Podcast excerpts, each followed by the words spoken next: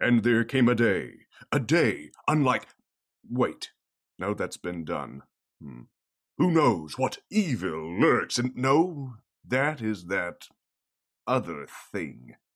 What has yellow skin and rights? Ah, forget it. You're listening to Panelology. Excelsi, oh, damn it.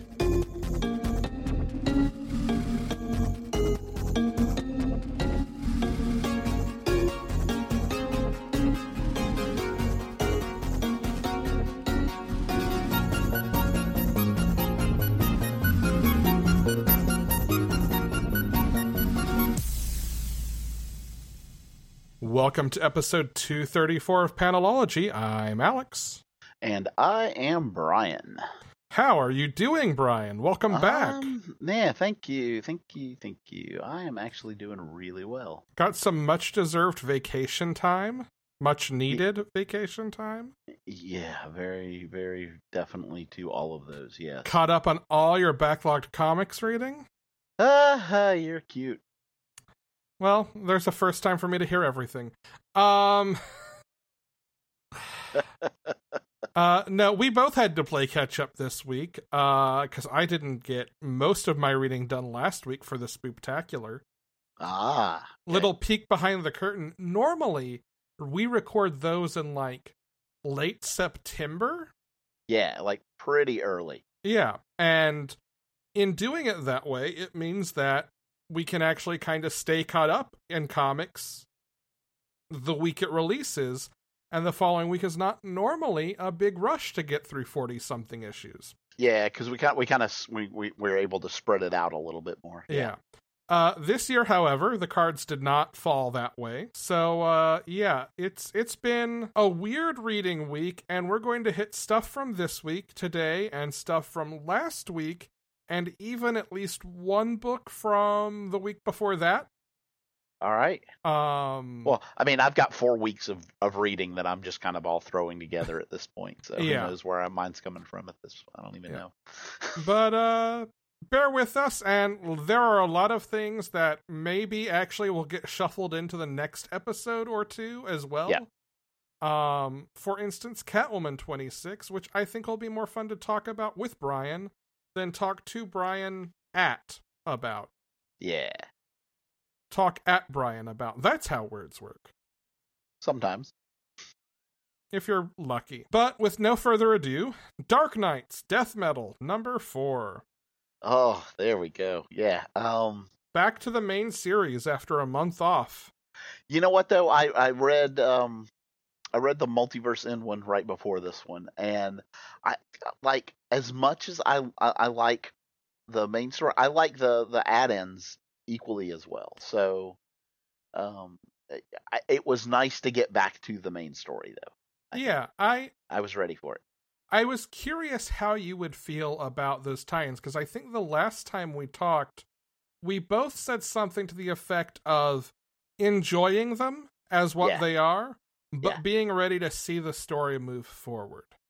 And Uh I think four finally does that. So I, I was curious how you felt about multiverse end and It very much. I, I, I will. I think that's why I. Well, one because I kind of have had a bit of a break here. Um, you know, it. it I, it's all kind of fresh to me right now. Um, gotcha. But the other thing is, Multiverses End, I think, also did that. I think it moved the story forward more than some of these others have. That's fair too. Yeah. Yeah, because like it had a very specific purpose that they were trying to accomplish, and you know we kind of see that full fruition in in this one in in number four here, Yeah. which so is yeah I would say four picks up where each of the three one shots from uh the last month have left off, right? that's exactly right. Yes. Uh so we see the results of destroying the towers. We Mhm. see where Wonder Woman, Batman and Superman not just wind up, but kind of how they deal with being where they're at. Yep. Uh, and then we get sort of the consequence of the Flashes getting the Mobius chair. Yeah, those consequences definitely. Yikes. Um. So yeah, the other thing, and I, I want to point this out. This is like at the bottom of page two. I was so happy to see Ambush Bug in this. Yes. Ah, ambush bug. just just a nice confirmation that he still is in continuity in DC. I love it. Yes. Beautiful. Um yeah, and then we definitely get uh then we get a few pages that kind of take us through the Batman, Superman, Wonder Woman hmm locations, right? And we kind of left off in the last one where they were going to, you know, it, these worlds in the dark multiverse where the where you know Crisis on Infinite Earths, Final Crisis, and Infinite Crisis were happening, right? And they were going to capture that crisis energy right before the heroes were victorious. And we pointed out to them that uh, they made the horrible mistake of forgetting that, yeah, in the dark multiverses, they're dark because the things did not go well. yeah. Oops. So, yeah. And flat out, straight up 100%, Batman and Superman fail. Oh yeah, like it's all on Wonder Woman to just like talk her way out of everything being destroyed. Well, and what I love is it did end up being a it ended up being a role playing win, not a uh, combat win, Yes. right? Yeah, that is. Yeah. I'm going to call that my second favorite part of this issue because, for reasons passing explanation, Jonah Hex and Harley Quinn remain the emotional core of this. Yeah, I, yeah, baffling, just absolutely, but but not unwelcome, just baffling. Yeah, Yeah.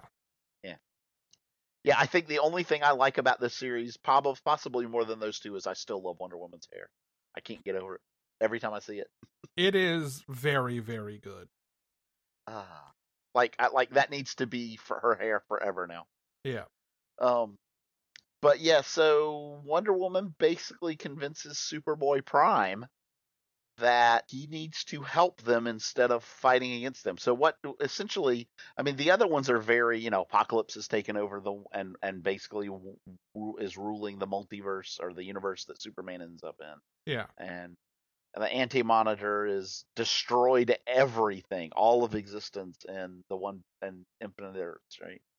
Um, and Wonder Woman ends up talking to Superboy Prime, who has essentially what the reason that he's doing this is he's made a deal with the Batman Who Laughs that he has created a world where the ideals of each of these characters think like like 60s versions of them Yeah.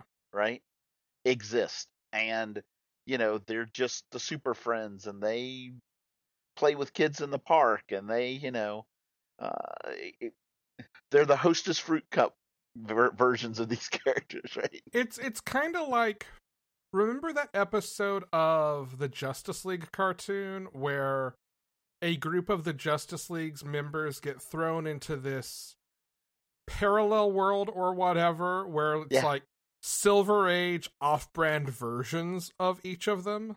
yeah Like that that is that kind of idealized Americana apple pie take that this reminds me of. And so on this world like the heroes always win and they've pretty much vanquished evil and so like everyone's happy and does, and he has basically made a deal to preserve this world because he thinks there should be one good world and you know the heroes have changed from this idyllic version of themselves over the years. And like wonder woman's like nope you're right we sure have. But you can't not change. Change is the only thing that that is constant right Yeah, like, and I love her argument that no, life gets more complex and more complicated as time goes on, and also as you grow up, and like, you have to learn to change and deal with that, and you can still be true to what matters and react to the world differently. Right. And she talks about how, you know, they can't and this is I think this is one of the key things that you should keep in mind moving forward in this is uh you know, she goes, I want you to picture a multiverse where all worlds exist, an infinite multiverse stretching where each earth is unique but they're all connected. So it makes me wonder if they're going back to this idea of an infinite multiverse. I mean, I. There's a part of me that wants to even say that, like, Snyder has said that that is the end game of this. Yeah. And that may just be I filled in some blanks and read between some lines, honestly. But Well, I can't imagine that that's not the case. and I think it goes back even further than that to Geoff Johns, some of his comments about uh, Rebirth, right? Yeah. Where they said the whole idea was to put everything back on the table in some way. Well, and if you want to look at an even bigger picture, Yeah. And I, I, this is almost maybe a weird called shot because I don't think this has ever been true. But we got the news back at DC Fandom that all of the movies and all of the TV shows, and I mean, really, if you go as far back as the Infinite Crisis crossover, right? Yeah.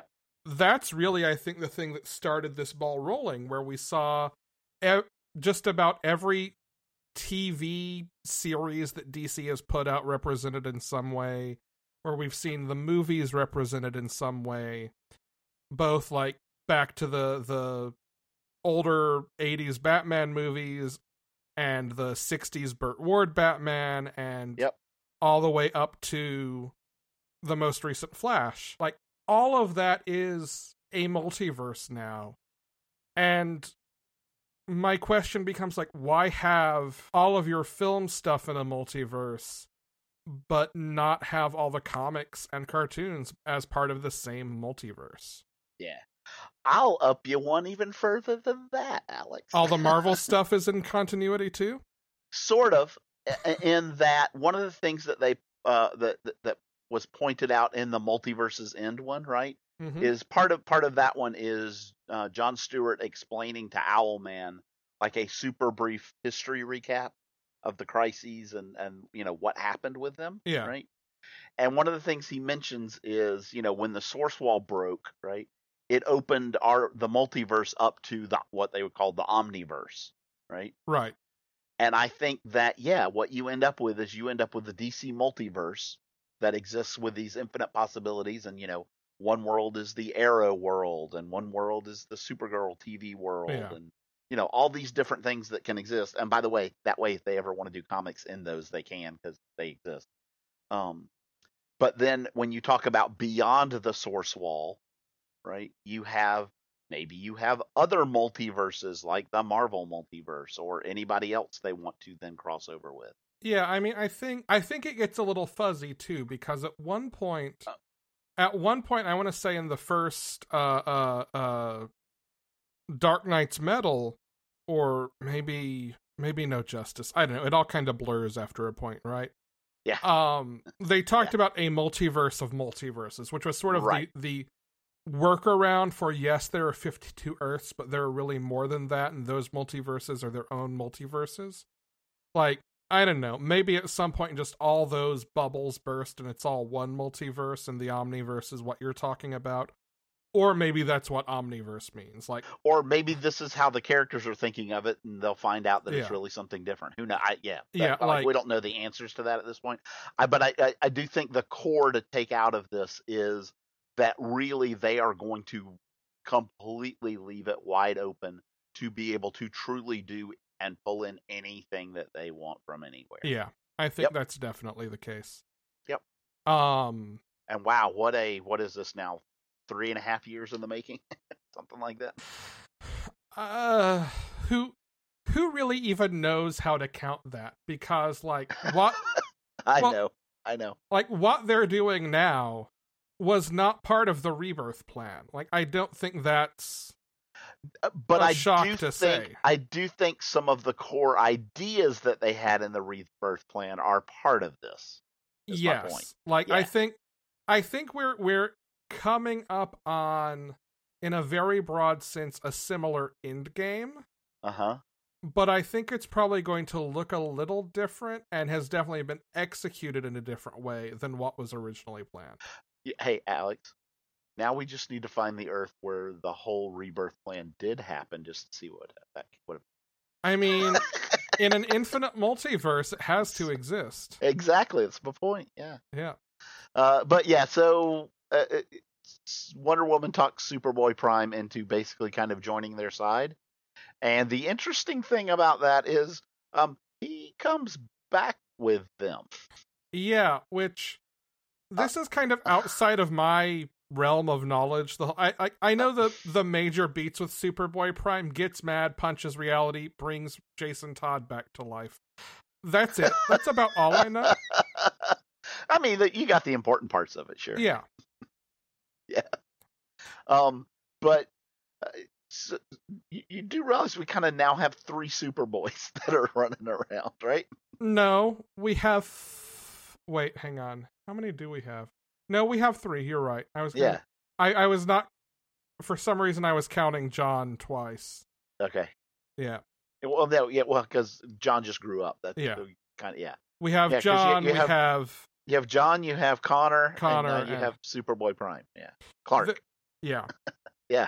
There is a uh Superman variant coming out next week with like a more realistically drawn Superman, Superboy, Supergirl, and Conner on it.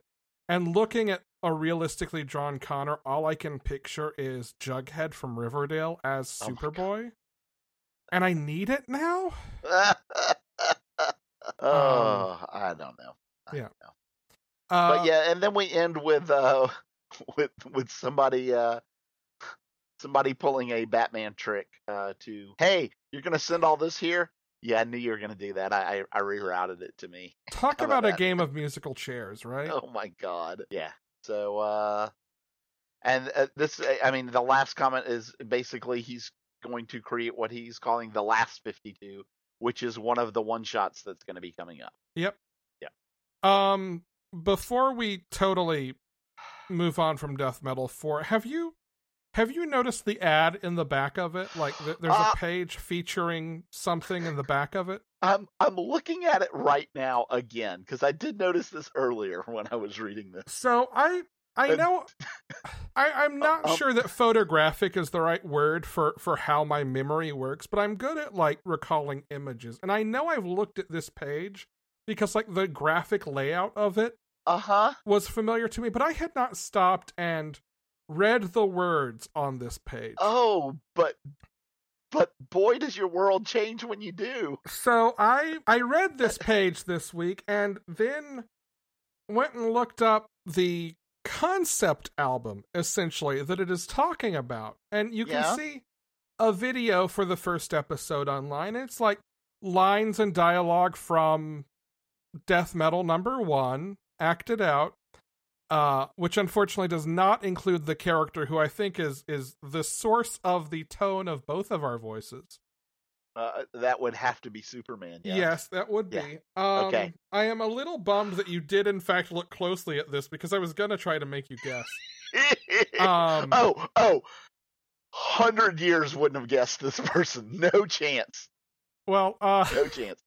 I although although I can give people what I would consider to be a good hint and pointing them down the right path to making a guess. well, before you do that, hang on, hang on, real quick. Yeah, no, I'm not going to yet. I messaged Jin,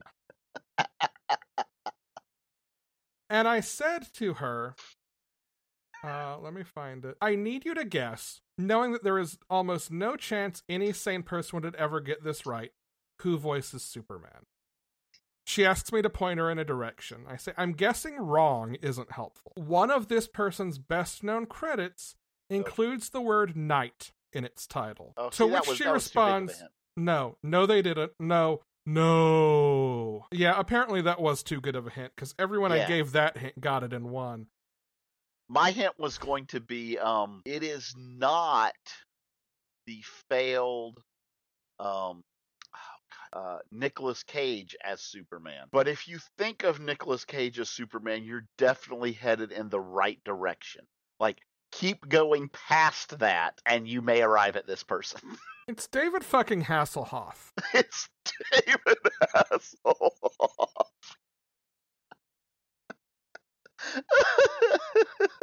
Which brings me to my next question. Is he now the oldest person to play Superman? Oh, uh He is 68. Yeah, because he's older than George Reeves was. Yeah, and that would have been yeah. The next time the Arrowverse does a crossover, if they do not bring David fucking Hasselhoff on as Superman, I'm done. I, I mean because you know, And yeah, they have to give him a musical number. Oh shit. Okay, I, now you now you're going too far, sir. Um, but yeah, I, like first of all, I don't even know why this this this thing that they have done exists. But then, like, well, what? I think, and I may be wrong here, but I think it may be a little bit Greg Capullo's doing because he Well- has a music background and loose connections to, among other people, Zakk Wylde, who has written some of the music for. Well, he he he voices a character in this too. Oh, did he? I didn't see that. I saw Scott Oh. Snyder was. Who was Yeah. who was he voicing? Sergeant Rock. Okay, yeah. All right. Yeah. Yeah. Yeah. Yeah. I, I I like just to experience this. I I I kind of can't wait. Well, you can go to whatever URL is on there, and It in fact, DCDeathMetal.world. Uh, this episode comes out on the 26th of October. I believe chapter 2, which I'm hoping has Superman in it, comes out on the 27th. Okay, Uh, cuz only chapter 1 was there when I looked on. got it. Got Wednesday. it. Yeah, I uh, it, it is definitely something. Like I said, I was I was reading books, prepping for today, and saw this, and I was like, oh, I, well, that will have to get checked out after Yeah. after recording is done. Yeah.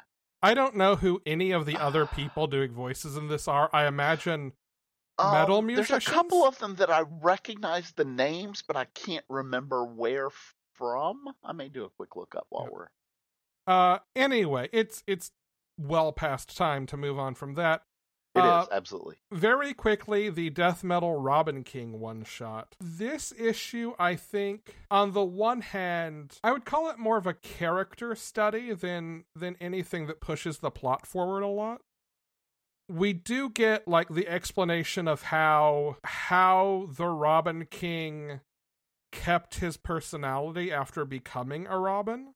And like we get to see the process by which the Batman Who Laughs made his Robins. Uh, but this is split between the Robin King basically taking down all the heroes on his world and his fight with Harley and Jonah Hex and Swamp Thing.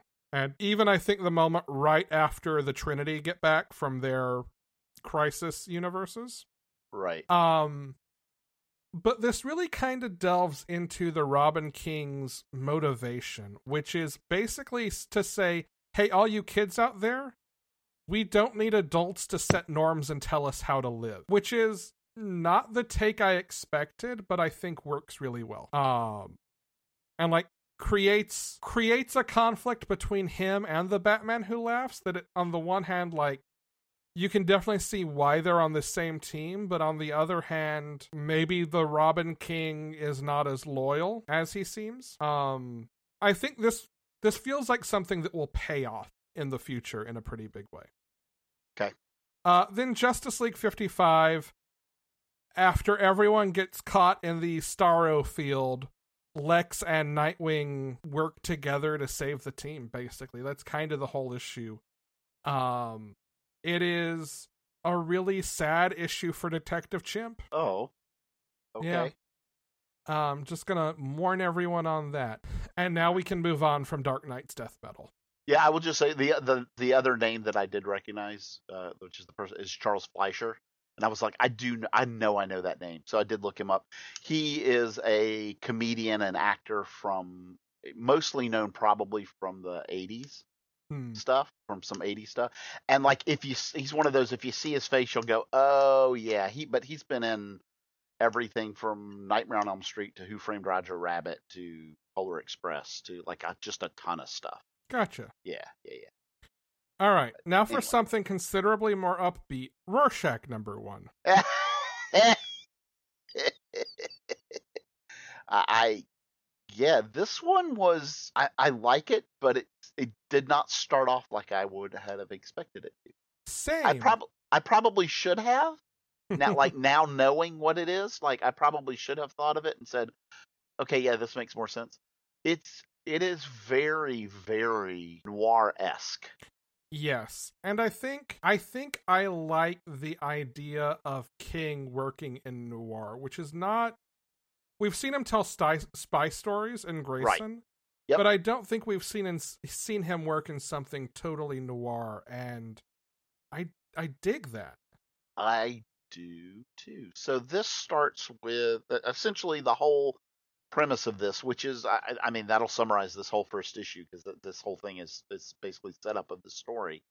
Is there had there's a an election coming up between Redford, right, and uh, who's the the other person that's running against him? I can't remember the name now, but it's like all over the place Yeah. uh, Turley, right? And there's a rally where this Turley person is speaking, and there's essentially an assassination attempt that is foiled at this rally. And the two people who were who were the you know attempted assassins were uh, this girl named Laura Cummings, who was dressed in like a cowgirl type outfit, hmm who is not a character that we know, right? Right. That I know of, uh, and somebody dressed as Rorschach. Now, I remember seeing in an interview the source material for this book is the original Watchmen. Uh huh. That I don't know if it draws intentionally on the HBO show, but they did say that it would not, they would do their best not to conflict with anything in the HBO show. Right. And the other primary reference for this is the Watchmen tabletop role playing guidebook. Oh my word. Uh, oh, okay. I now that I have, I can tell you flat. out, I have no experience whatsoever with. I was curious. Um, I didn't even know it existed until I read that interview. I don't. God, It seems like I probably did know that it existed and purposefully avoided it because it sounded like something that would just make me upset. now I have the Authority tabletop role playing guidebook, Okay. but I was not aware of the Watchmen one. Okay. Um, but yeah, so uh, uh, and so there's this person that is investigating, you know, who these people really are, and you know, like why they were trying to assassinate. And there's a couple of questions about like, you know, the Secret Service instead of like going through a door, blew a hole in the wall on the other side of this catwalk to get to these people, Yeah. and yet they supposedly were only supposed to think this was like a possibly a crank call, like, and not know that it was serious. So there's there's a lot there's some questions is the point. Yeah. Yeah. Uh, we also get flashbacks throughout the issue, uh huh each of which is colored in a different color. yes And I had to wonder if, like, the timeline is Roy G. Biv. oh Like, do the flashbacks because that's that's a tool that I've seen some colorists use here and there. Like Megan Wilson used it in an issue of Unstoppable Wasp. There was something this week too that did it. Um, I'm blanking on what. Oh, Fantastic Four Oh, did okay. it this week. Um, but I wonder if like there's an implied kind of timing to each of them because we see them with narration from present day over. right But I wonder if like there's a sequence that also makes sense that's not what they imply that is here's your hint it's all in it's all on the the color wheel, right? right and then you know and then I'm not gonna say what it is but there's a fairly large bombshell dropped on the last page Yes. Yeah but uh this looks really good and here's the other thing we don't know who this person that's doing the investigation do we Unless it's supposed to be one of the cops from the original. I don't Maybe think so. so. maybe so uh, yeah I, I would have to go back and and But and... I'd also expect him to be older than he looks. Right, that's fair. That's very Yeah. fair. And i- so I will say there is one like it, you were saying, you know, they're not going to contra- try not to contradict the HBO show, right? Yeah. There's one comment that is a, a single comment that's made that uh, made me think of the the TV show, and that's something about um even after Oklahoma. Yeah. I Yeah. picked up on Right. that too, and I haven't even Yeah. watched the show yet. Right. So, uh, but yeah, this is uh, I, I don't I don't dislike this at all so far. Yeah. No, I'm Um, very I- into it. I certainly don't think there's enough here for me to make a judgment one way or the other yet, but I don't, you know, it, it hasn't done anything to upset me yet. I'll that. How about Dune House Atreides number one? Ooh, Dune House Atreides. Um, I that enjoyed, incidentally is the unit of measure by which I consume Oreos. Yeah, I'll have Atreides. well done, sir. Well done. Thank you. Um, I uh, I, I enjoyed this a lot. That being said, I, I don't know that you even could have followed this if you don't know the story of Dune and very specifically even maybe have read this book, House Atreides. Hmm. Um, So this is an adaptation of an existing Dune book. it is. Yeah. Okay. Yeah. So, you know, there's the Dune series, and I won't go into what all of those are, but uh, not long ago, I, I, say not long ago, in the terms of books, not long ago, it was probably, uh, I don't know, probably 10, 12 years ago, something. I don't know. So, in that time frame ish. February, March. Right, yeah, right, yeah. Um, uh, Brian Herbert and Kevin J. Anderson, Brian Herbert being Frank Herbert's son, uh, wrote a series of books, uh, House Atreides, House Harkonnen, and uh, the Butlerian Jihad, I think, was part of the. I can't remember exactly. It's been a, a long time. But yeah, they wrote books which were basically telling of the time immediately before like and the leading up to of the dune stuff Gotcha.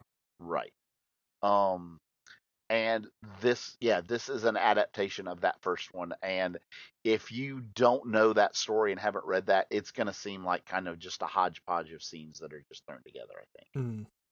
that being said, if you do know the story, it's kind of cool because it's, it's just kind of cool to see an adaptation of some of these characters. Cool. Yeah. How about Commanders in Crisis number one? this is an interesting book. Uh, so this is from Image. Um, it is. And go back here real quick. Uh, it is um, by Steve Orlando, and uh, the art is by uh, David Tinto, uh, who is also credited as creator as well as artist. So, um, uh, there's the uh, he did the primary cover, and one of the covers, which I also got, was of course Stjepan Sejic, because I had to. Of course. Um, But this is an interesting book where essentially, and uh, Dan DiDio actually wrote kind of an introduction page on the like a you know a forward to this, and he talks about how it's really hard to keep track of all of the characters and you know plot it out and give each character their moment in these huge crossover books, right? And that essentially what Orlando is trying to do here is do that at the same time that he's actually introducing these characters who we have no idea who they are. He said, "So hats off, good luck, go." um, but uh, I, I actually think he does a pretty good job, and it's not it's not nearly as wild as a, an actual crossover event um, because it mainly is able to focus in on this one team of of characters um, and introduce us to them. Uh, and the idea is that with the exception of one of them, each of these characters was uh, the only survivor of their version of Earth, where this Okay. crisis formed and their world was wiped out. And this one character here, whose name is uh, Frontier, was able to basically pull them to her Earth. Right. Uh, each of them on their Earth was the president at one point.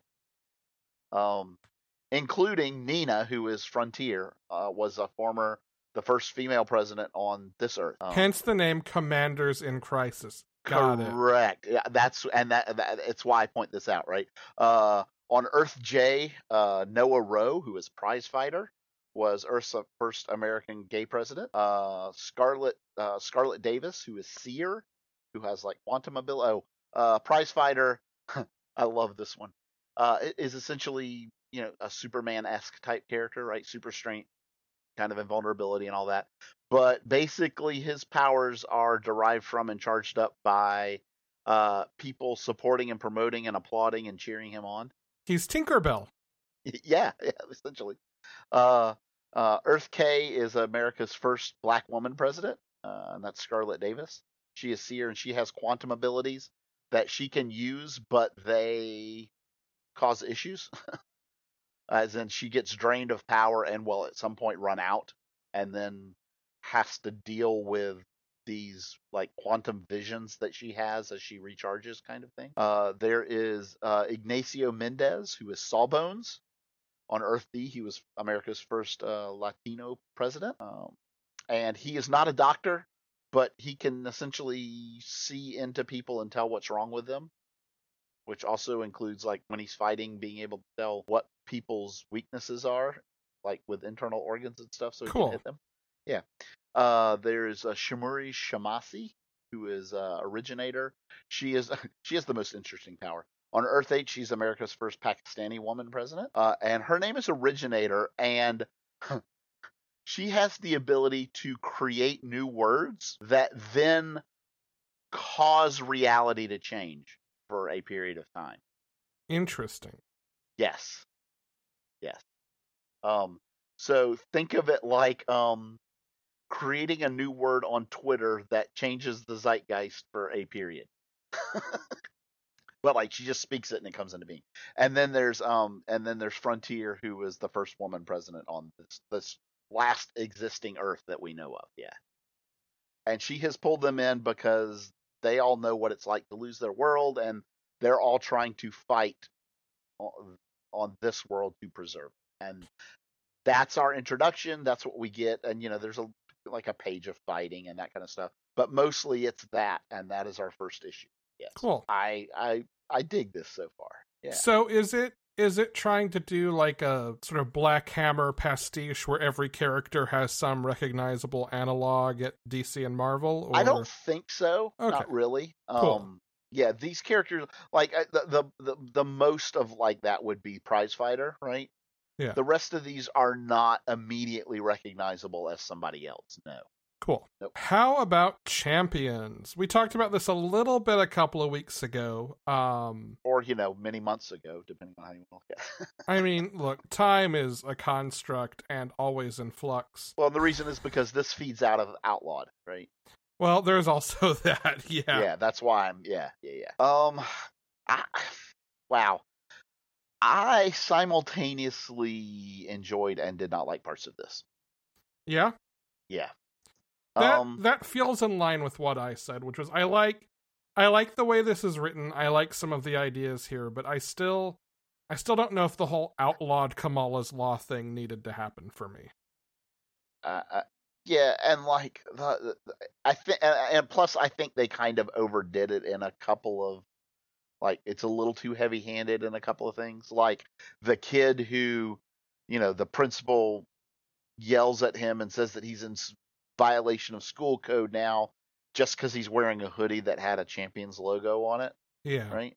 Like, uh, was that necessary? Like, like But at the same time, like I, I, I, I actually liked that moment because I remember the sort of school principals, vice principals, teachers, whatever, using dress code bullshit to like single out students. Um I came from a high school with a high Latinx population and kids would wear like soccer jerseys and there were some kids who no one ever said anything to them but the kids who kind of like had the reputation for being troublemakers or whatever teachers would say oh well that jersey has this this beer logo that isn't for any beer manufacturer in the US that no one really recognizes on it you need to go home and change like that kind of nonsense i remember enough that that actually felt like a grounded moment to me I'm not saying it's not unreal. It just felt it, like, and maybe it was just the way it was. It felt very heavy-handed in portraying people going way over the top as to. And, and I get that there are, are people that would do that and react that way, but like, I don't know. Yeah, no, I, I. I, I think I get where you're coming from. I just, Yeah. I can see that. I can see that moment going either way. And then the other one that I do have a problem with because I just don't know that she would have done it is Kamala basically makes this big public broadcast statement for all of the champions without ever having talked to any of them about it. And that does not seem like her to me. Yeah, that that is difficult. Like I, I, I could see her making that statement for herself, right? yeah, Without without telling anybody else. But like just that like that's part of her thing is she's not going to speak for other people without knowing that they're okay with it. Yeah. So, uh, the other thing that I had a, a question about is uh, how old is Doreen Green? 18, 19? Okay, I don't know why. I always thought she was older than that. I always thought she was like 21, 22. I mean, I'm pretty sure the first issue of Unbeatable Squirrel Girl is her starting her first year in college. Okay, and so um, yeah. The other thing is, I, I don't know that were we ever given an age that is considered minor for this. I think it's 21. 21? I think okay. it's All right. If you're So under then it, 21. then it does make to- sense for her to be here. Yeah. Okay. I, I, I kind of had that same moment because I do not. I think this is that weird thing that happens in comics where, like, you have sort of like a, a graduating class of teenage characters who feel just so much older than others. Like, Yeah, and, Like, and I- it tends to correlate to when they were were introduced. So, like, if you asked me, like, Squirrel Girl would be older than young or than the Young Avengers, who would be older than uh the Champions, but really, like, they're all kind of intermingled, and there's not that much age difference between any of them. Yeah, I guess so. I guess that fits. But yeah, we have we have uh, Moon Girl and Wasp and Power Pack and you know all of the former champions and all of those folks here who they basically they have a conversation with Kamala from her hospital bed, and there's some disagreement about how things should be handled Yeah. and what they should be doing, specifically between Nova and uh, Red Scarab Yeah. and I think that's going to lead to something. I definitely think that's going somewhere. Uh, and then this new enforcement arm called Cradle shows up. Tradle. Tradle, yes. Which all I could think of when when they when they said Tradle was Tradle, Tradle, Tradle. Glad it's not just me. Okay. Um, but uh, who you know basically is enforcing this underage teenage vin- vigilante you know outlaw thing. Yeah. uh, and they show up to bust it up, and Wasp gets caught by them. Some don't think I'm okay with, but um, yeah. Uh, Meg and I both said when when we talked about this issue, pretty much like Nadia had better be okay. Do not dare hurt our sweet precious Nadia. oh my word, right? Um, but yeah, so and we and then it's very clear that somebody turned in this meeting and Yeah. like kind of fibbed out on them, and and I, what I will say is kudos and in a well done job. They do not try to hide that or make that a big thing. They tell us flat out at the end of this who it is. Except I still think there's a twist. Oh, of course, I think there is too. But I'm saying I'm glad it's I'm glad that's not the twist. How's that? I mean, I don't know. I feel like the twist is gonna be no, it was Viv 2.0, the evil version of Viv who exists somewhere out there still. Yeah, yeah. Which I th- they pretty much came to terms with each other. I thought, but maybe not. I don't. Eh, I well, I mean, because the other thing is, it could be Viv feeling guilty about this whole thing yeah. and the fact that Kamala got hurt. And uh, now here's here's this is the one thing that I, I this is what will completely turn me off. Here's their here's their one chance to not do something that's going to make me think that wow, they really just didn't learn anything. And that is if Viv is doing this because she thinks that her actions got Nadia hurt and now she knows best and for their own good she's going to support this law and be against you know the rest of her teammates about this you're just turning it into champion civil war Yeah.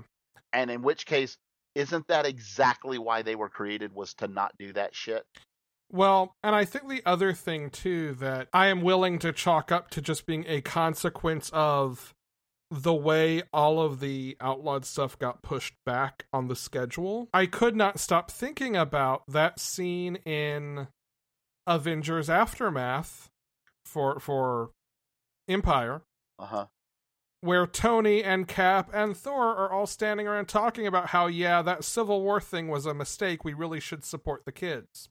right yeah Like, where is okay? Technically, Cap does show up in Miles Morales, but beyond like a senator calls him to bust everyone out of jail. Where are they pushing back against this? Yeah, I don't. Yeah, Um, yeah. I, I did think it was funny. Somebody points out, well, there is a loophole if you can find a mentor, right? And like we find out, Patriot has already signed up to be a, a, a uh, you know, a- essentially what amounts to the sidekick, right? Of yeah. Falcon, right? Of uh, but uh, somebody says, yeah, but have you seen the list of men- mentors? Nobody wants to end up with D Man. uh, Uh, that made that made me laugh. that was that was a good moment. Um, Um, so I am, I am optimistically okay with this so far. I, I, I it there are I have concerns that you know they they need to avoid, but we'll see where it goes.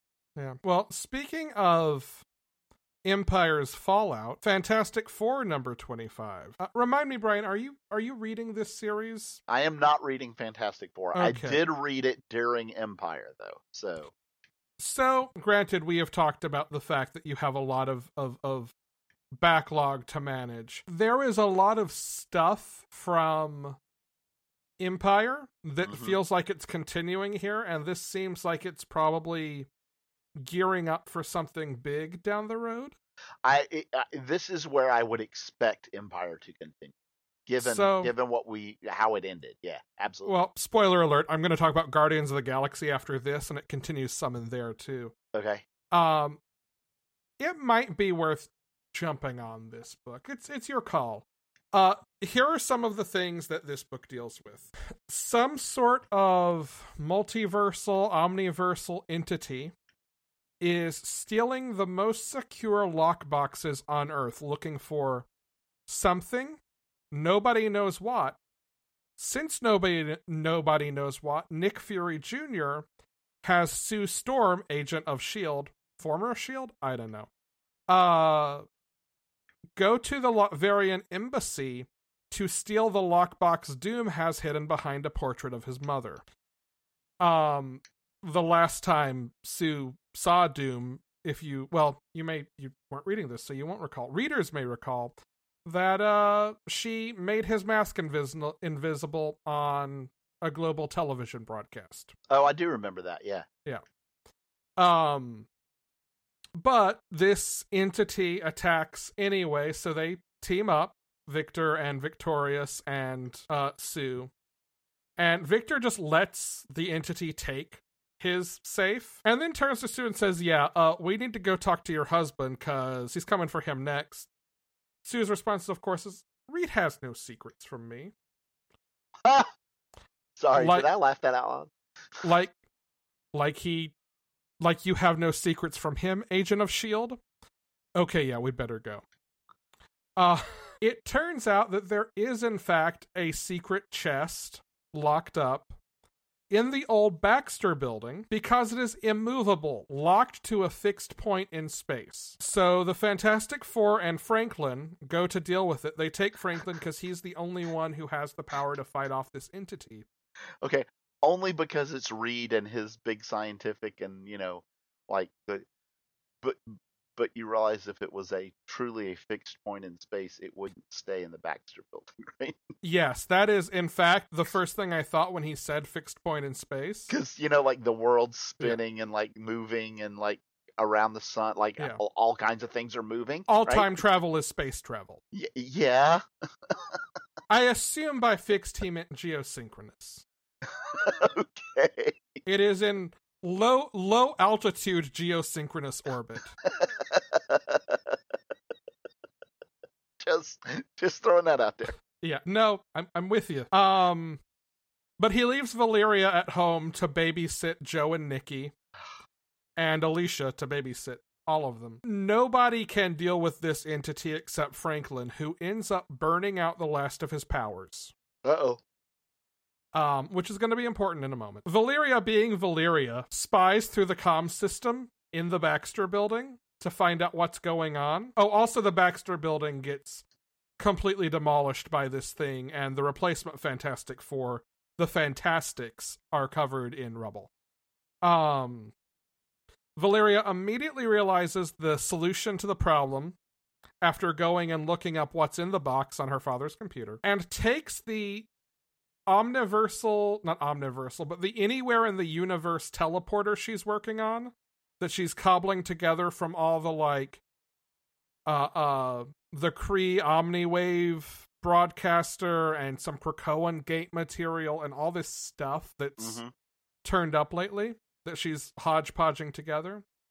She takes that gate and basically has it absorb what is what turns out to be in the box is the original energy wave that creates and reforms universes in the Marvel universe. Like the the zero energy wave that is responsible for the formation of the first universe and that gets broadcast to every time it Okay. it resets because canonically Marvel is in its eighth universe. Right, right, right. Like the thing that destroyed it that Galactus was the only survivor Yes. of, and yeah, yeah, that whole thing.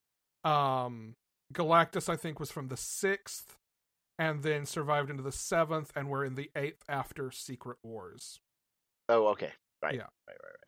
Um, so she contains it, but now this gate, which can take you anywhere in the universe, anytime, instantaneously, is stuck on this low altitude geosynchronous fixed point in space, there where the Baxter building used to be. So now the Fantastic Four is moving back to the Baxter building, um, which is a pile of rubble. So like the end of this issue is literally Reed and Sue sitting under like a canopy tent like you see in a graveyard. Uh outside of this gate just standing watch. Uh Ben and Alicia decide maybe we should just homeschool Joe and Nikki Probably a good because choice.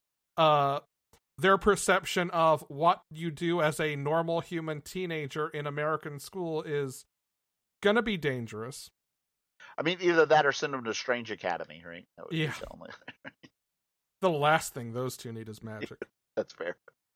Um, but then Ben makes the comment, "Well, it'll be okay. Look how well Valeria and Franklin turned out." And then we cut to the two of them. V- Valeria has like covered her entire bedroom in whiteboards and is like on this manic high because she has solved a problem that her father couldn't solve in 10 years containing this energy. While Franklin is like ripped down all of the posters of mutant performers that were on his walls earlier in the issue and just despondent because not only has he lost his powers, the gates will no longer recognize him as mutant, so he no longer has his Krakoan identity that had that he had just started exploring either. So like they're both left in really bad places. Um as this gate is now like just in the middle of New York for anything to come through or anyone to try to go through. To, to be fair, that doesn't mean that uh, Franklin and Valeria turned out poorly, because uh, I mean that that's just run of the mill for anybody involved with supers and the Marvel. Well, yeah, and, like. I mean, teenagers face identity crises. all that's uh, right. Yeah, right. Yeah. Exactly. Exactly. But that's kind of the the look how great these two kids are doing when they're like at probably the lowest point we've seen them really. Yeah, I do have. Uh, well, oh, never mind. I answered my own question. I was about to say, I wonder why Nadia didn't invite Valeria to Girl, and then it, I realized, oh, right, because she was like traveling around the multiverse and not available. Right? Yeah, I still need them to team up though. I know. Um, and this leaves me the post-credit scene for this issue, which takes place on the moon. Did you ever get to read Fantastic Four Fallout, Brian? Yes. Uh, do you remember who showed up at the end of that? Uh, I do. Big head, purple cape. Yep. Yep. Yep. Yep. Yep. So the this scene takes place immediately after that. Um Uatu has returned and recognizes these weapons from Empyre as being like a direct threat to the Watchers, who are the only thing in the universe older than whatever made these weapons, and enlists Nick Fury as his private soldier to go fight this war. OG Nick Fury. Right. OG Nick Fury, formerly the Unseen. Yeah. So that's part of why I say like I think this is building up to something big, Oh yeah. like continuity wide big. Yeah. Uh Guardians of the Galaxy number 7 is a much quicker thing to break down. I just love it so much. there is a pan galactic uh uh basically Gargle blaster. you- yes. like a, a, a sort of nascent pan galactic UN meeting. Uh where the major species from across the universe each get to send a representative. So say you are Earth. Who would you send if you're Earth? And Carol Danvers is busy. Um, Cap maybe. Close. He is a captain. He is the captain of the Nova Corps. He is Richard Rider. Oh, okay, sure. Um, we know who the Kree representative is, or who the the Skrull representative is. The Kree. There's a pair from the Kree Skrull Empire. One Kree, one Skrull. Kl'rt is there because he was named ambassador in Empyre. Okay, right. Oh, right. Yes, he has to be a diplomat, right? Yeah. From the Kree Utopians is Marvel Boy, which is why this is a Guardians of the Galaxy issue. It's Marvel Boy and and Richard Rider who are both in Guardians right now. Um, the running joke through this issue is that Marvel Boy's uh, formal diplomatic wear for the Kree Utopia, the traditional Kree Utopian diplomatic wear, is basically an Adam Ant costume. Oh shit. D A M, not A T O M. yes, yes. Oh yes, I knew Yeah. exactly who you meant. Um, and here is why I wanted to talk about this issue, at least to mention it, because this is so like left field for Guardians of the Galaxy, which means it's going to be great for Guardians of the Galaxy. Marvel Boy ends up being framed for two murders in a locked room mystery sort of way. And Richard Rider says, you know, this is an Earth matter. We just agreed to use these these rules for international diplomacy. That means I need to deal with him. And someone else says, well, can you do that objectively? Well, no, but by that by by by your definition of objectively, none of us can do this objectively. Well, who is here is not human, has no ties to Earth, and can investigate this. Rocket. Rocket Raccoon, who has been sleeping off a hangover for the entire issue, shambles in on the last page. That was an easy call. It was, I mean, especially since Al Ewing wrote the Rocket book Yeah. last. Yeah. Um, and keeps picking up threads from it. I could not be more excited about the where this is going if they paid me. Um, which they wouldn't have to because I'll spend my own money on it. Ha. Unless they want to send review copy. If you're listening, Marvel, I will take review copy. We will absolutely do that. That goes for anybody who's not Comicsgate or Nazi affiliated. Anyway, uh yes, super excited for that great issue. More fallout of Empyre. Love it. Love it. On to Ten of Swords. Oh boy, here we go. I read right. a lot of this. You did. Um we are for official purposes going to start with Hellions, but do you wanna do you wanna weigh in on anything that happened before that? So I I can tell you that I started literally at the point right when uh, I- think it's part two where they start gathering the the champions and their swords. Yeah, you were last here for part one creation. Correct. Um, and uh, can I? T- oh, I mean, this. Anybody that knows me, anybody that has listened to this podcast, this comes as no shock, no surprise. How ridiculously happy I am that they didn't even like they they didn't even have to give her a story. They just were like, "Yeah, we got these ten champions. Oh, and here's the prophecy." And everyone's like, "Oh yeah, magic is the first one." Yeah. No question. like oh you, you you need someone to fight and they need a sword well okay well where's magic fit in That's- yeah. Yeah. so she's like the first one to hit her symbol and and activate it and all that um Uh, how great is Solem? oh my god amazing oh my god i like hands down my favorite of the Arokas or Arako Arokas Arako. uh, Aroko's champion yes um, hands down Orinoco Flow. Um, Uh, and, and the fact that he is Logan's opposite is just makes it that much better. yeah, I remember Ben Percy like tweeting that he was trying to come up that he was going to be introducing Wolverine's equivalent of Loki, and I was like, "There's no way that'll work. That that's insane to me." no, I'll admit when I'm wrong. I was wrong. you were wrong because this guy's amazing. Solem is great. Give me a Solem solo series. Uh, don't be surprised if we get that, by the way. Because I, I won't. I'll be Oh. I'll be more surprised if we don't. well, and the fact that I what I love about it is uh, he doesn't he- he doesn't hate or is jealous of Wolverine or anything else. He's just like he kind of likes Wolverine. Yeah. Yeah, yeah, I love it. Um, so yeah, so we get uh, Wolverine gets a Muramasa blade again. You get a Muramasa, and you get a Muramasa. Nope, just the two of them, just Solomon and and Logan. I I didn't They- say everyone. Right. Um, and so they they they get uh they they both get that. Storm goes to Wakanda. That was I love- actually a that was a that issue. great issue. Or Vita maybe two Ayala. issues. No, just one. Okay. I, I think she went there in one, and then the story actually happened in one. But, Nope, yeah. it was all in one. Was it? That was one issue. It was just a very well paced issue. Okay. But uh man was that good. That was so good. Uh cuz she has to get essentially what is the most prized artifact possession of Wakanda. Yeah. And you know, it, it's it, it was super easy to forget that she was married to T'Challa and was a queen there for a while. Yeah. Yeah.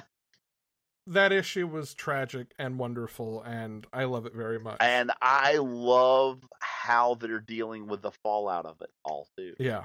Yeah. Uh super super good.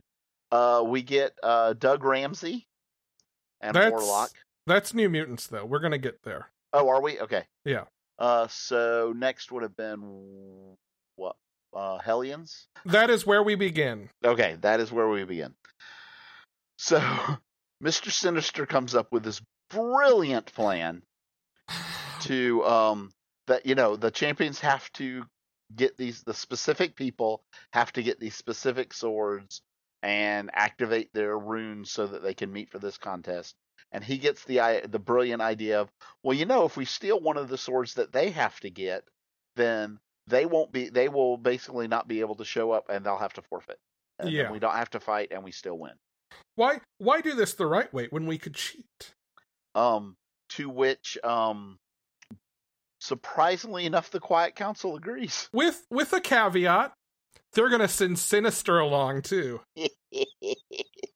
and can I say, so there has to be five votes in order for it to pass, and there's only four. And Mr. Sinister's like, okay, well, thank goodness, da da da, and then insults Magneto And goes- Polaris. and Polaris. Actually, he really insults Polaris, which offends Magneto. And Magneto goes, "Yeah, I'm going to change my vote. Uh, yeah, Yeah. you need to now lead this team on, on this mission." I I love this version of Sinister so much. Yeah, And every everything he does in this issue is just golden between it is. I mean Between the argument with himself himself to figure out which one of his clones is going. yes to trading his cape for a horse. yep. To Jamie Braddock, right? Oh, Jamie Braddock. Jamie Braddock, you absolute piece Madman? of shit. Yes. Yeah, because he's going to be back again later. Um. Yeah.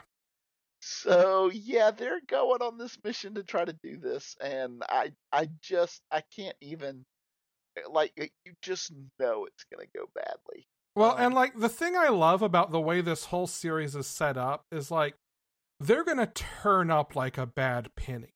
Oh yeah. Oh, We're going yeah. to be in the middle of something and they're just going to show up and ruin shit and it's going to be glorious because Mr. Sinister. Uh huh. Pretty much. Well, and the rest of them, none of the rest of them are any better, hardly. Well, no, but I love this version of Mr. Sinister. I do too. I really, really do. I'm 100% with you on. Um. So yeah. So that's the. Yeah. I mean, you just. Uh, the other thing that we need to point out is they did realize that uh, when Rockslide was killed on. Oh yeah, this was X Factor. That's the one we were missing. There you go. Which was that was the. Uh, uh, That was part 2. Oh, right. Yes, you're right. You're right. You're right. That was part two. Uh, that they realized that because he died on Otherworld, that he came back, but he came back wrong. Yeah, that it basically. this is X Men Corrupted Pet and- Cemetery. Oh my god. I, I I'm I'm not even. I'm just gonna keep going like you didn't even say that.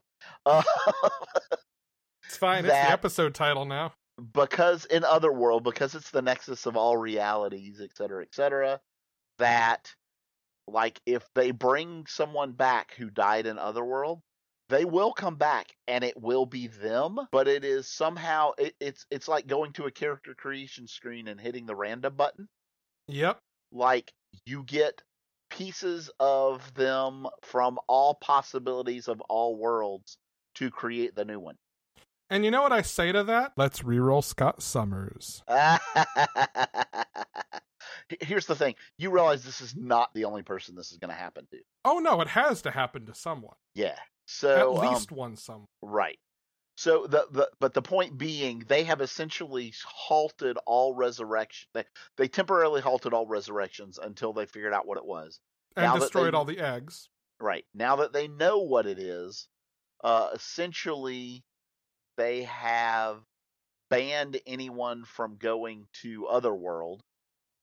Um, and obviously, you know, they're making exceptions like for this mission. But understand that if anybody dies while on Otherworld, while on this, they will not come back, or certainly will not come back as who they are now. Yeah. This basically makes them X Men Suicide Squad. Exactly. I, I was I was that was the point I was getting to is congratulations, the Hellions are now mutant suicide squad. I also want to know, like with with the Hellions, you really can't. I mean, I, I'm sure there's a way to for them to come back worse, but the odds are almost like there'll be an improvement. Uh, yeah, like let me let me I'll, I'll- say it this way like if you're rolling random numbers to generate these people right you, the odds are with you you're gonna improve them Yeah. that's all i'll say it yeah. We also learn here that Sinister definitely has a secret clone farm and is in fact bribing people like Jamie Yeah. with their own backup secret clones. uh-huh No way Ugh. that goes badly. no He says, having read House all. of X and Powers of Ten. not at all so we don't have a resolution to this yet this team is still out there doing their thing we'll find out what happens at some point in this story Yep. Meanwhile, in New Mutants, we get one of Alex's favorite X Men characters and one of Brian's favorite X Men characters warlock the sword Warlock and Magik. Yeah. Yeah. So Doug Ramsey is one of the chosen people, and Warlock is the sword that he will wi- yield, wield, yield, wield. Um, Doug Ramsey, who just had that great moment of not being able to fight in the Empyre crossover. correct, and like, but his he's like, I know I'm not a fighter, but I can't ask someone else to stand in. For first of all, we don't know if they'll accept a substitute. Second of all, I can't ask somebody else to potentially die for me. Yeah. Right. So Magik takes it upon herself to try and train him as best she can.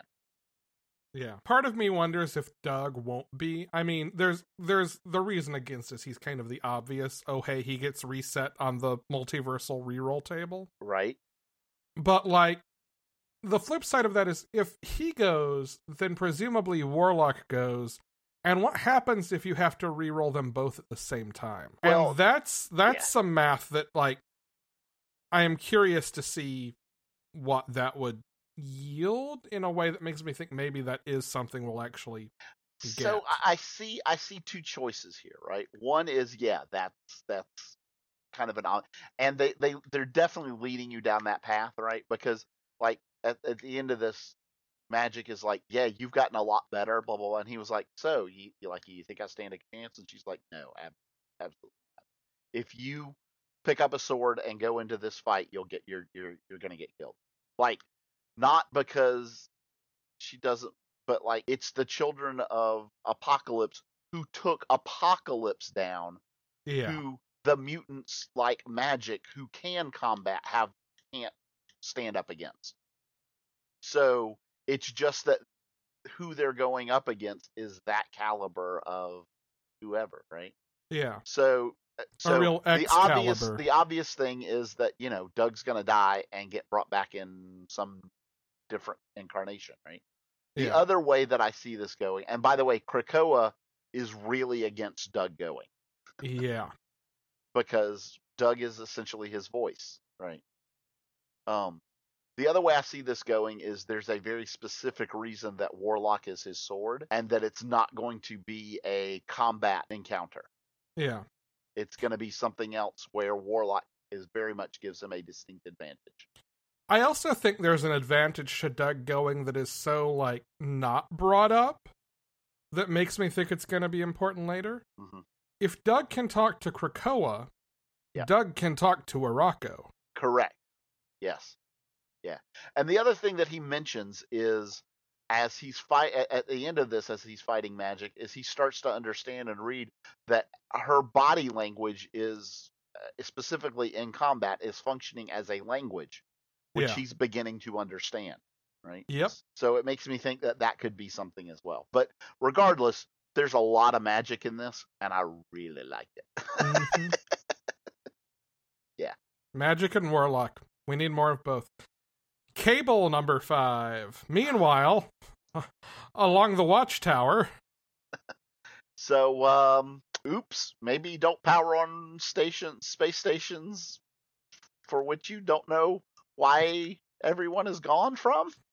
Yeah. Uh, you know, you know what this reminds me of, Alex. You know what powering up the space station where everyone has mysteriously vanished from is like. willingly walking into any cabin in the woods. It's a lot like reading from the book, sir. Nah, I could see some benefits to that. I love it. I don't. I don't see what you're getting at, Brian. Yeah, I'm sure you don't. Um, so uh, yeah, it turns out that on on this space station sword, they created a gate to somewhere, and okay, I, I my question was when I saw these folks, were these things from a Technarch society? I remember wondering the same. Okay, because I really just from their their kind of appearance, right? I really got the the put that like they're not like Warlock, right? Where they're the clearly the bioorganic technology type thing, Yeah. but there was just something about them that made me kind of lean in that direction ish, maybe. Yeah. I, re- I I remember wondering the same, but I don't remember why I wondered the same. But uh so yeah, so Cable pulls the plug on it and um they manage to destroy all the creatures that have come through which are very humanesque but not um the other thing I did notice and this was super curious to me. Did you notice their feet? No, Brian, I'm not into that. Well, I'm not either, but there was one page that like just the way it was the the characters were presented, the angle and all that. Like uh, their feet they essentially most of them look like they had two toes, which looked a lot like Nightcrawler to me. Huh. I wonder, and I wouldn't have thought this at the time because we we learned this. I think more clearly in X Men 13, but there's that talk in X Men 13 of the the place that attacked Arakko in the first place being like this rift between Yep. worlds. Yep. I wonder if this gate isn't tied into that same place. Uh, yeah, that would certainly make a lot of sense. Yeah. Yeah, because like if it's if it's tied into where the forces that originally attacked um Okkara and split Okkara into Arakko and Krakoa, if it's tied into where they came from, that would also make it make sense. Why are we spending time on a sword base in Ten of Swords? Correct.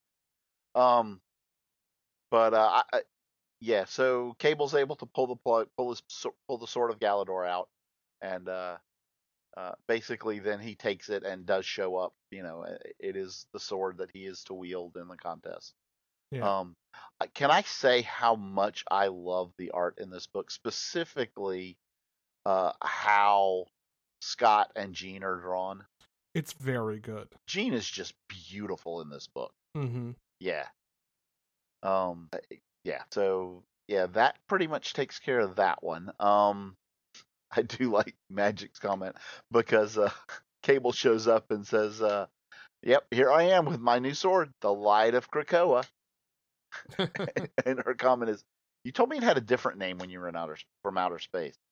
don't change your sword name. That's lame. I love it. Um, so yeah, so we get another. We you know we basically get another character in position. Um, I, I will say I, I do have this. I do have this image in my mind because basically the end of every one of these issues, right, is the new person coming and putting their sword on and activating the rune for them, and all the previous people are still there, right? So I just get this this this impression of you know like Magik's been standing on this thing with her sword and, and Wolverine next to her for like, you know, five days now. like just standing there. Can you people please hurry up? I mean, we probably should point out that from like creation number one Yeah. to the fight, they've got what, 48 hours? Yeah, it's like it's like two to three days. Yeah. It's Mostly it's just a really good thing. All of them have gates they can take everywhere except Apocalypse, who still has to take a jet to Egypt. uh, yeah. So um yeah, but that that pretty rep pretty much wraps up uh, our cable story. Um our next Then we one get to Excalibur. Oh wow, this one was this one might have been kind of the meatiest as far as a lot happening and trying to understand what was going on. Which makes sense because, like, Otherworld is Excalibur territory. And it and this takes place completely there. Yeah.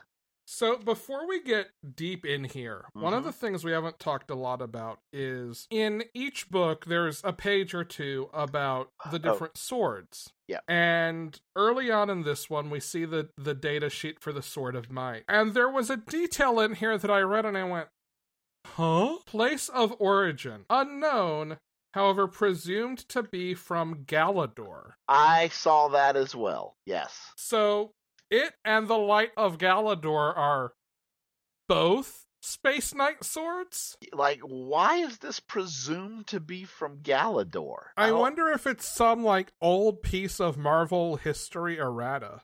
I want, Well, and, and like right, it says uh, said by Roma to be forged in the fires of creation and tempered by the power of the universe. So, like, yeah, that's that's weird. I don't know.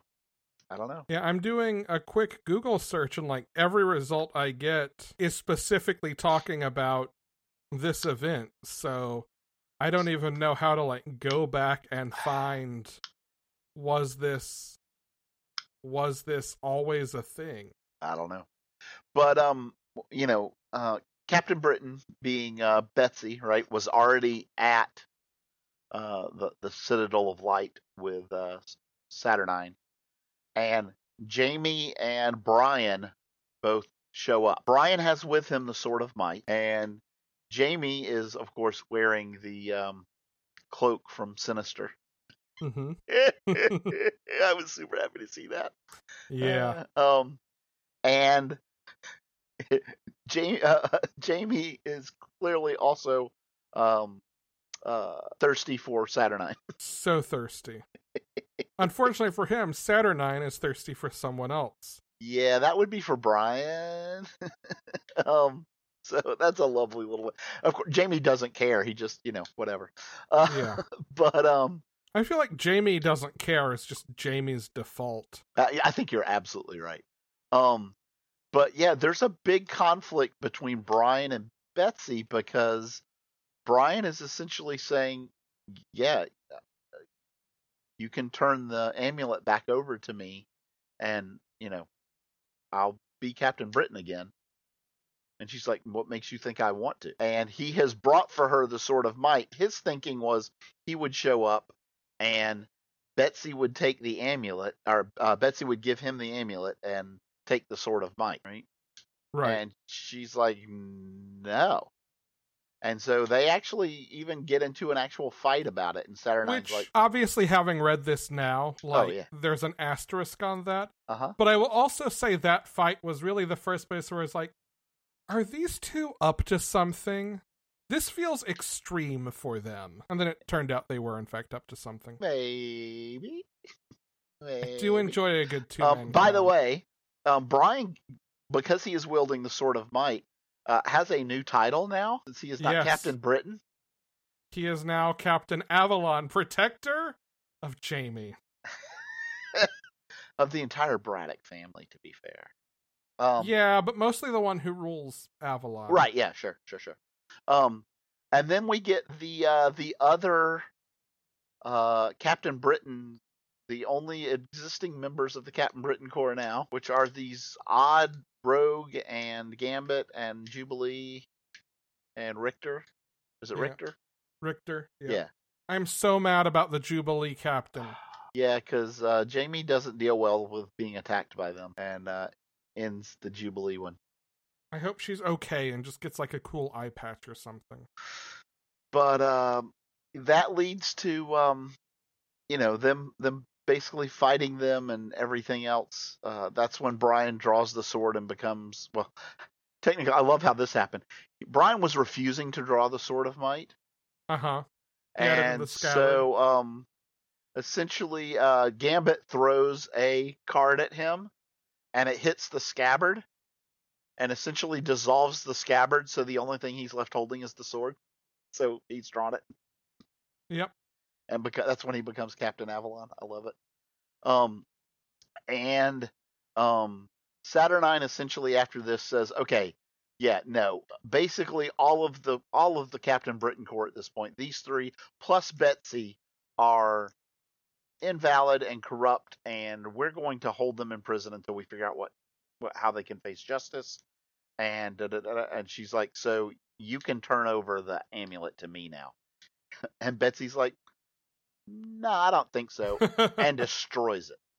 yep. So the amulet of right is gone now, um, which does not sit well with Saturnine at all. So she's Because like, now you know she what? can't make more Captains Britain. Right. So she's like, you know what? Um, that's the way that Roma and Merlin did it. So now that I'm going to be in charge of choosing who they are, um, I'm going to come up with a new way. And she essentially draws uh, from the life force of the Starlight Citadel itself to form a new sword. Uh, and I believe the Starlight Sword, Yes. right? And Which is, um, of course, a reference to Andrew Lloyd Webber's Starlight Express. Wow. Um, so she creates this and says that she is going to give it to Brian so that he can become the first new Captain Britain again. Uh, and he said, okay. And she's like, yeah, but before that, why don't you come keep me company? And so while Brian is over um, distracting her, um, Betsy comes in and picks up the Starlight Sword and becomes the new Captain Britain, or you know, remains the Captain Britain, I guess Yep. and uh, now has the Starlight Sword, which is what she needed to fight in the in the battle. Yep. And she and Brian go and join the circle. And it turns out both of them are sword wielders for Yep. two of the ten sword wielders. So Brian has the Sword of Might, and she has the Starlight Sword. Love it. And that takes us to X Men 13, where Which, by so just to point out at this Oh. point, so now that leaves three. There are three unclaimed spots. yes, Yes. uh, well, X Men 13 is gonna clear up one of those spots because is. we heal up Apocalypse Mm-hmm. and uh, get some lore of Krakoa, Arakko, and Okkara, We do. and the mask that possesses its wearer and basically pushes all this bloodshed forward. Yeah. So, um, one of the things that I thought, I- I think this was very telling for overall where this story is going to go, right? Is we have Genesis, who was uh, Apocalypse's wife, right? Yes. Um, who, when they're split, basically says, uh, "We're going to seal the breach. Uh, Arakko will hold as long as we stand, as long as we breathe, right? Watch us En Sabah Nur. Uh, we will show you what a mutant does for their people." And he says, "I want to go with you." And she, her response is, "And yet we both know you can't, my love. You're not strong enough. Yeah. Stay." Use what time we buy you to make this world into something that can stand against our enemy. So, literally, the reason they left him behind was to all the things that he did in creating and strengthening and testing and bringing the mutants of Earth, you know, of our Earth to the point that they're at in hopes that they are strong enough to stand against this enemy. Yeah. There's even does she have another line another line a little bit further past that? Uh, I'm, well, she's uh, judge them is what she says, so that they that you will become what we need. Oh, see that only the fittest remain. That's that like see that only the fittest remain Yeah. feels like suddenly the the the I mean History that's of his whole his whole yeah, that's his whole MO. Yeah, That's his thesis statement. So like yeah, you get the fe- you you now understand what his motivation was for all that he did, right? Yeah. And so, you know, now now that he's healed essentially then we see him travel to Egypt, go in and we see the the the four sarcophagus of these people who were the original horsemen where he makes the comment of, you know, I built this as a, a pyramid as a monument to the dead, but now I know it's a monument to the living because they're not dead, they're still alive. hmm And so he smashes it and takes the four pieces of his sword and puts it back together. Yeah. So do we know who the two missing swordsmen are? Um, I feel like we know one of them. Uh, we do. One of them is Gorgon, right? Okay. And I that's mentioned in I think back in X Factor number four when Polaris gives out the the prophecy or of who they are. Um, because I think sh- basically they kind of identify them there, right? At, uh, it's on the text page, right? Um, where it says, uh, you know, the first one eight years gone, blah blah blah. Oh, Yana seemed to snatch this up pretty quick. It's the comments from somebody, right? It's like uh, oh, this Nightcrawler, I one's- think. this one's Cable, etc. Uh, we get Warlock and Doug. This one has to be Storm. Uh, I'll be honest, this one stumped me a little, but Logan seemed to identify it. Um, I'm not sure I got anything special about this one, but it seems like the Braddock twins. Uh, oh, and then Ego Death and Broken Stone, two wars waged by one champion alone. Gorgon showed up pretty quickly when he heard we were talking swords, and he's positive this one's for him. Someone else can talk him out of it if they want. And then we have a father forsaken, a husband betrayed, and that's obviously two dots, right? Yeah. And that's all we have. They don't identify the last in the prophecy, which I thought was super interesting. I don't know what that means. Yeah, I'm looking at preview pages and for for stasis and I don't see I don't see anyone unaccounted for, although there is a variant cover that has a character who is not accounted for that would make sense. So yeah, if you look through this prophecy, there are nine who are named. Yeah. Huh. So I think they're leaving one unidentified on purpose for right now. Gotcha. I can't state as to why that is, but there we go. Well, and I that bet we catches us- learn yeah, that catches us up to where we are. That's uh, that brings us to next week's uh, Ten of Swords stasis number one, Yep, which is the halfway point. which is exact. Yeah, that's that's halfway through this. So um, Yep. clearly, we're gonna get you know the last reveal of who it is. The The fight is gonna start, and then you know the second half of this is gonna be the actual contest, and what else is really going on, and you know how how the contest is going to be a distraction from what really has to be taken care of. I don't know what it is. Maybe it's you know the those people coming through the enemy. I would imagine they have to fit into this somewhere because that was the whole Yeah. purpose, right? Well, we've also had data pages on every realm in Otherworld Yes, without seeing most of them. Correct. So I wonder if there's going to be like a, a what's the reality show Amazing Race kind of factor where like they're having to traverse other world as they do it. I yeah, I was thinking that or um like uh, contest of champions, right? Where they're all uh uh, or secret, se- I guess it was secret war, where there's like the world that's kind of put together, and they have Battle to fight. World. Yeah, battle. You know, where they have to fight in different areas, right? Yeah. All right. Is it still good or why does Alex do this to himself? Yeah, yeah. You heard everything I read this week, folks. So this is all Alex. Once and Future number 12, Nimue shows up to show Percy how to also be uh uh uh oh, what was the bad CGI movie with Angelina Jolie? Beowulf. Yes, thank you.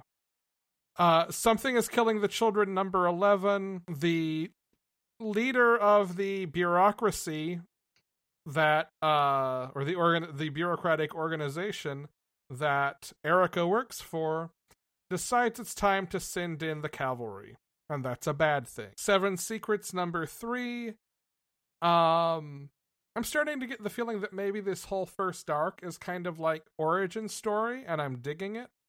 Uh, we see the son of the previous holder, uh, or previous keeper, auditioned to become the new holder. Aquaman 64.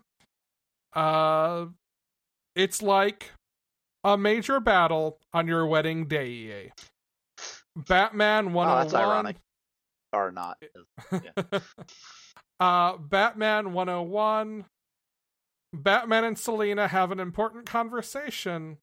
And then, more importantly, Grifter shows up. yeah. Batman at one point turns to Grifter. He's like, I know who you work for. You mean Lucius Fox? No, who you really work for. And tell them I know about Halo. I don't know what's going on, but then there are like storm clouds behind Grifter as Batman swoops away. And like, are we getting some sort of weird Stormwatch thing going on in Gotham? I don't know. I'm very excited. I need more. I love Grifter. Batman and the Outsiders, number 17. This is one of the strongest last issues of a series that I have ever read. Wow. Um it is very much an epilogue kind of issue and every character in it I want to see what comes next for them. Catwoman number 26. The Penguin hires an an assassin named Father Valley to kill Selina. Uh, and Selina decides to take down a drug trafficker. Strange Adventures number 6. Mr. Terrific and Alanna have an earnest conversation about their dead children. Oh, Did you read? You didn't read this one. I have We've not yet. I, it. it, it it's Oh. one of the ones I was hoping to get to.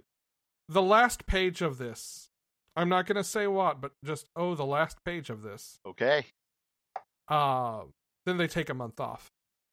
Superman number 26. Um, Superman continues his letting everybody air their grievances tour, and we learn about the secret protections the Justice League installed in the Daily Planet, which are only secret because Perry White emailed everyone and not everyone read his memo. Uh, Wonder Woman number 764. Wonder Woman and Maxwell Lord reenact Miami Vice, and Maxwell Lord is up to shady shit. Gasp.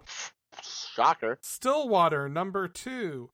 Um we see Tommy, I think that's his name, go on trial for being an outsider in Stillwater. And his mother also have to deal with the consequences of having sent him away and letting him return. Um, Amazing Spider-Man number 50 and 50 point LR. Uh, 50 sees Spider-Man go to Doctor Strange for help with uh his spider buddies who have been possessed by Kindred, as Norman Osborn tells us who Kindred is. Oh, In 50 point LR, Norman makes a plan to bring someone into the picture to try to reason with Kindred, while Spider Man has to deal with everyone attacking him. So, quick aside on these uh, if you read the back matter in 50 point LR, the last remains issues after this one are really not going to focus much on Spider Man Peter Parker, but will focus on Norman and the other spider people, the Order of the Web, I think they were called. oh, right, yeah. Um, while the not point LR issues will be more about Spider Man. Um, also, you kind of need to read these issues as being like a pair of issues that are non-linear because parts of 50 point LR the Spider-Man parts of 50 point LR happen before the Spider-Man parts of well, between the Spider-Man parts of 50, there's a time jump. But all of the Norman stuff happens after 50. It's a little a little confusing at first, but it does all eventually line up if you just take the two together as being nonlinear. Okay. Uh, Avengers 37, the only thing that this book needed more than it already had was Moon Knight becoming the Phoenix. Captain Marvel number 22. You remember the future from Captain Marvel The End?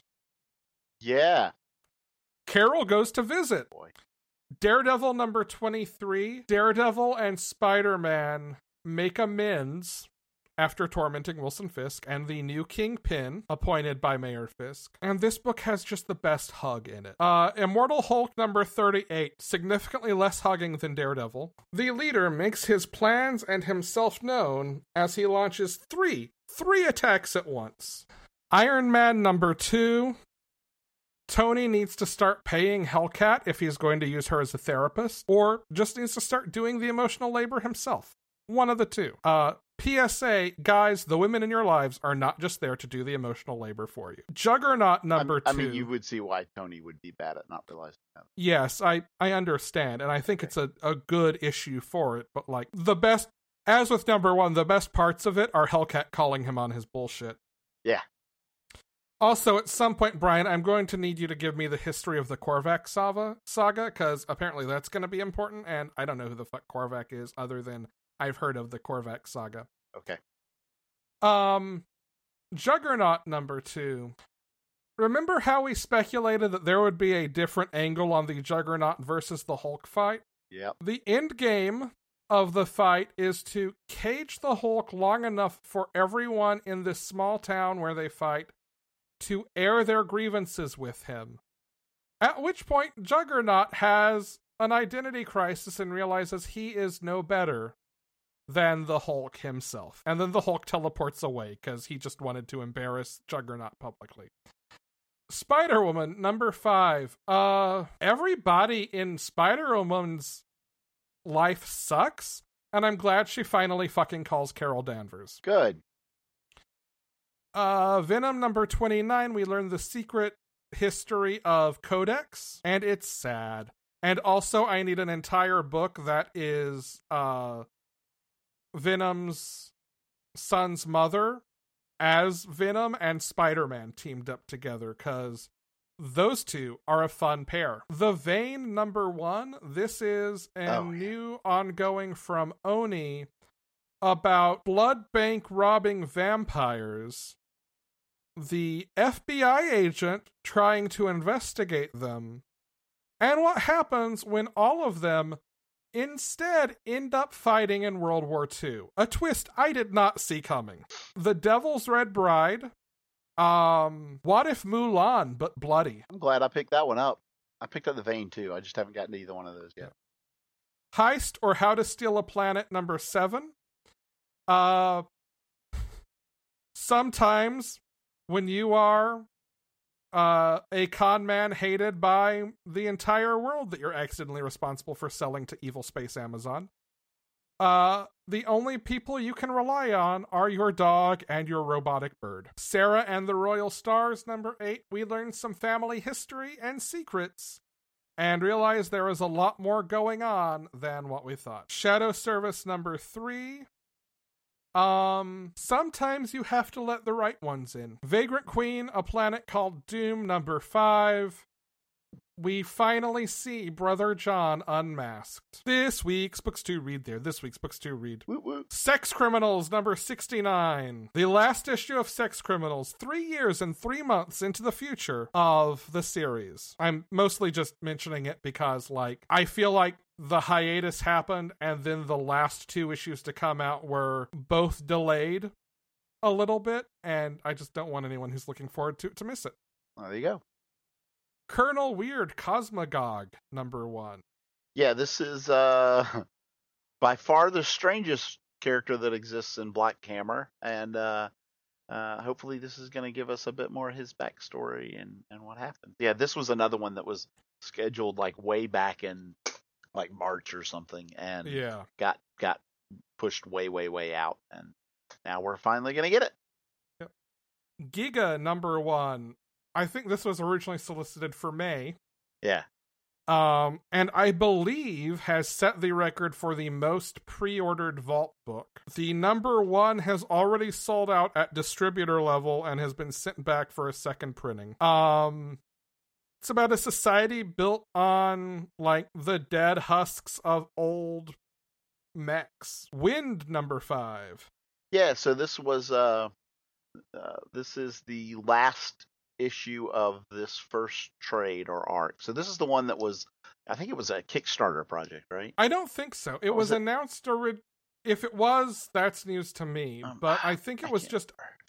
I think it was just announced as an original graphic novel. as a, okay as a as Yeah. like a OGN only, right? yeah. And they decided to put it out in in single issues. And so they split it into five and this is the so this is the final issue of that first uh that first uh trade there. And then you were telling me before the show that they're going to try and continue because originally they had said it was going to be three OGNs. Yes. Right. So this is where I will suggest if you are a fan of James Tynion or just reading anything he's writing, you really want to subscribe to his newsletter because you get a lot of like information about what his plans are and things like that in it. Um, and this is where this information comes from. So this was originally planned to be a ser- a series of, I believe, three. It might be four, but I'm like ninety percent sure it was three graphic novels, um, and they were going to come out annually. And that's still the plan, but with the asterisk that they're going to, as they did with this arc, when each graphic novel is done, go ahead and release five issues, and then put out the graphic novel. Yeah. So they said think of it as like an annual event for the next couple of years. Yeah. So, uh, super, super good book. Um, I've read the first four of them, I think, first three, something like that, Yeah. and they are really, really good. I enjoy them very, very much. Yeah. And like I don't think we've got time for this whole conversation, Nope. but I think that we're going to see it become more common to have these sort of untraditional publishing schedules. Actually, Chew is going to do the same thing. Um Chew's going to be like once a year a new 5-issue arc comes out. And we may talk about it a little bit next week when we do solicitations because there's some interesting things going on there. Yeah. Um, but I think we're going to see creators doing more stuff that's geared toward writing a whole graphic novel and then maybe splitting it up or maybe not. Yeah. I agree. Um, last one, by way of PSA, uh, the Marvel series that I was most worried would not come back from the hiatus. On Friday, Marvel announced would be out this Wednesday. Uh, Runaways number 32. So if you are reading Runaways, we're reading Runaway- Runaways, want more Runaways, because that last arc ended in a really dark place. Um, this is the beginning of the new arc. This is the build up to the hundredth total issue of Runaways, which will be number 34. And yeah, it's out this week. I'm assuming that they're that they're just having Diamond ship the same number of copies of number 32 as stores ordered for number 31. Seems to be how stuff like this normally happens on these surprise releases. Well, and they uh stores should have put in orders for even for this issue way way back, right? Yeah, well, it really depends. I don't know Right. if I don't know if those because a lot of those solicitations, Diamond canceled, even if like online shops did. Oh, that's true. Yeah. So who knows? Who knows? yeah, it's it's really up in the air. It may be like you suggest that they've passed those on. It may be that Marvel just said, "Yeah, send them one of these for each issue of 31." In any case, if this is a book you're reading, keep an eye out. Maybe give your comic shop a heads up that, hey, I definitely am still interested in reading this and want it. Yep. If you do. Yeah. All right. All right, that's it. Uh, this was another long one this week. Ooh, yeah, it was. As always, thanks to Chase Parker for our intro voiceover. You can find us on our website at panelologypodcast.com, on Patreon at patreon.com slash panelology, uh, bit.ly slash panelology merch, capital P, capital M for merch, or bit.ly slash panelology mailbag, capital P, capital M, to send us correspondence. I'm Alex. And I am Brian. Go read comics like I need to do a lot of this week.